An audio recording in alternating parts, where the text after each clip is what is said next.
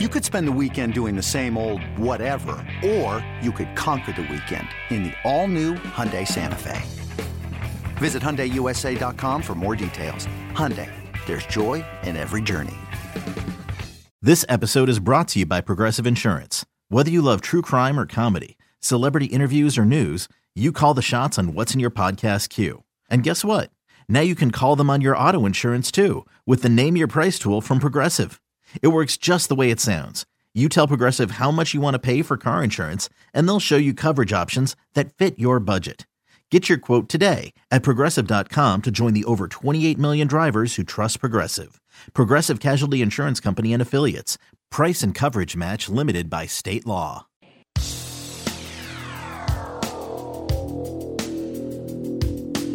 Sports Radio 92.9 The Game, midday show with Andy and Randy with you here on a Hump Day Wednesday. 20 minutes away from uh, Brian Gebhardt, big deal, small deal, no deal.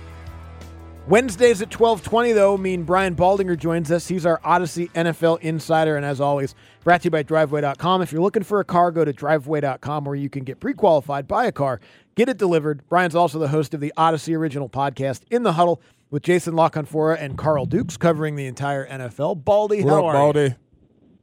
Andy, Randy, good to be with you guys, man. How y'all doing? Doing great. Good, do, good. do we hear it uh, correctly? Are you you're going to be uh, you're going to be here? You're going to be here this weekend for the Falcons and Chargers. Yeah, I'm, I'm coming to the ATL, man. The 404. You bet. I'm looking forward to it. That's great, man. We can't uh, we can't wait, and we'll obviously get into that game as we go along. I want to start here with a with a trade deadline question, though.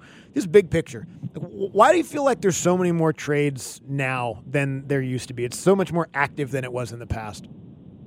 Well, I think you know some of these contracts are contracts that teams don't want to you know continue to carry with you know new changes and um, you know teams and organizations, whether it's general managers, coaches.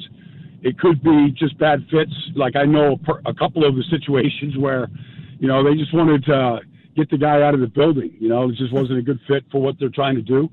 And so I think that's that's a part of it. And then some of it is these teams, you know, they see how you got to rebuild in this business, and you do it with assets and chips and um, you know extra draft picks. And so if you can get picks for players, even if they're good players, as you try to build, that's kind of the way in the model that teams are choosing to do it with. Baldy, last weekend, did the Falcons win the game or did the Panthers lose that game? Uh, I think the I think the Falcons lost the game. I mean, 62 yards over your head. Yeah. um, like that, uh, and then you know to see him, you know, kind of get the the personal foul at the end, which was kind of a stupid call to me. I mean, I know there's a rule, Randy, but like, I just don't think you could throw the flag in that situation. Uh, so I would say that the uh, the Falcons, uh, I don't know, they, they just benefited by everything that happened, but they lost the game.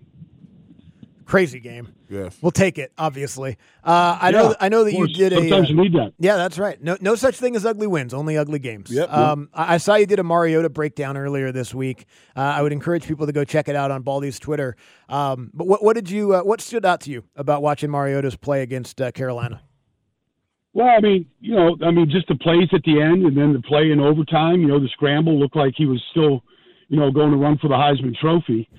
Um, you know, put him in position to win the game. Yeah, I think he came up big when they had to, and you know, you can't you can't foresee the 62 yarder in response in the last 23 seconds to tie it up. But you know, he made all the plays to take him down the field. You know, in order to uh, to win that game. And sometimes, you know, guys are just gamers, and I thought he was a gamer in that in that situation to put the Falcons in position. It wasn't their best game by far defensively, but I thought he he did everything he had to do in order to give him a chance to win it. Is he better on the move? Is he better when Yeah. he's making plays happen than he is in the pocket? I think so. I mean, I, I think that's always been his calling card. He's been a good athlete, um, and I think on the move, I think he, I think you know his mechanics aren't always the best. You know, we can see that uh, the way that he throws the ball. It's that's not going to change. But I do think on the move, like he, he knows where to. You know, the ball goes where he wants it to go for the most part. And you know, look, I mean, Pitts and Drake, they have tremendous, you know, uh, range, you know, to catch a ball. He doesn't have to be perfect with those kind of guys. So, but even to Zaccheaus, that you know, the tou- couple of throws that he made, I thought uh, I think on the move, he looks better to me at times. Mm-hmm. But every year, the Chargers are always one of the, on paper one of the most talented teams in the league. It always seems to underachieve. Now they got a superstar quarterback, and we know they're banged up. How do the Falcons go about attacking this team offensively and defensively?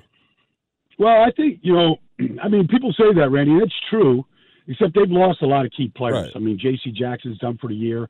Rashawn Slater was as good as anybody at left tackle as a rookie. He's done for the year. So I, I think they, you know, Ke- Keenan Allen is, is back now, but he was he missed I don't know six weeks, got hurt in the opener. So uh, you know they've been without a lot of key guys.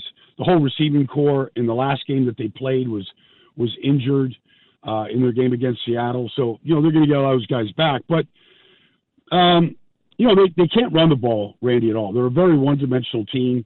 A couple weeks ago, you know Herbert dropped back 57 times to throw it, um, and they needed every one of those throws. So they look very one-dimensional to me. I don't know how well they protect Herbert, but he's he's like their max protection. He's a hard guy to get to the ground. He might be the least sack quarterback in the league right now. I don't have all the stats in front of me, Randy, but you know, I mean, he's a hard guy to get down to the ground because of his mobility and his ability just to, you know, buy time to make throws. So they're a dangerous team in that because of him. You know, like he can keep every play alive, but they're pretty one dimensional. They give up more 50 yard runs than anybody in this league right now. It's like five of them so far this year. so they, they look like they still suffer from the same maladies that have always suffered from. Brian Baldinger joining us here on the midday show with Andy and Randy, our Audacy NFL insider. Check him out on Twitter as well at Baldy NFL, where that Mariota breakdown is, as well as a breakdown of Ta'Quon Graham. Um, of all of the moves that were made over the last week leading into the deadline, wh- which guy that moved do you think will ultimately have the biggest impact on the remainder of the season? Uh, I don't know. I mean, it's it's you know people think it's like free agency, you know, and I, I mean like the designated hitter in baseball. You know, you gotta you gotta learn the offense. You gotta find your role. You gotta figure out how they're going to use you. Um, you know, the biggest impact player that changed teams, not just yesterday, but over the last two weeks, was Christian McCaffrey. Right. Like he's just a natural fit in San Francisco, and we all saw it last Sunday. You know, in in how they came back against the Rams and his role. Like I, you know, I think that is going to be even everything that happened yesterday, Andy. I think that's going to be the biggest impact of any player changing teams is going to be McCaffrey because he's a, he's been in a bad organization, a bad team since he got into this league, and now he's on one of the elite organizations with a great team around him, and they know how to use him. So I think he's going to have the biggest impact. Hey, Balder, what did you think about the Roquan trade for him going to uh, to uh, Baltimore, and then also the the the the, uh, the Claypool trade to the Bears? Hey, it's Kaley Cuoco for Priceline. Ready to go to your happy place for a happy price? Well, why didn't you say so? Just download the Priceline app right now and save up to 60% on hotels. So, whether it's Cousin Kevin's Kazoo concert in Kansas City, go Kevin, or Becky's Bachelorette Bash in Bermuda, you never have to miss a trip ever again. So, download the Priceline app today. Your savings are waiting. Go to your happy place for a happy price. Go to your happy price, Priceline. Well, I think I don't know what Chicago's doing. Like Roquan is just an elite player. Right. Like he's their best player on the whole team, and you can't find those guys. You know, he's a, he, and, and he's he's not just making tackles, but he's intercepting the ball. He's recovering fumbles. I mean, he's the playmaking middle linebacker that. And then to see him shipped out to Baltimore, which only makes the Ravens better, is they kind of load up for postseason here. Um, and they, he will make their defense better. They got a coordinator who will know how to use them. He adds speed to that defense. Anytime you add kind of speed to a defense, it makes the whole defense look faster. But the Claypool situation is he just seems like a limited player to me. Like, all right, I mean, is that he's not a number one wide receiver. Right. He, he never will be.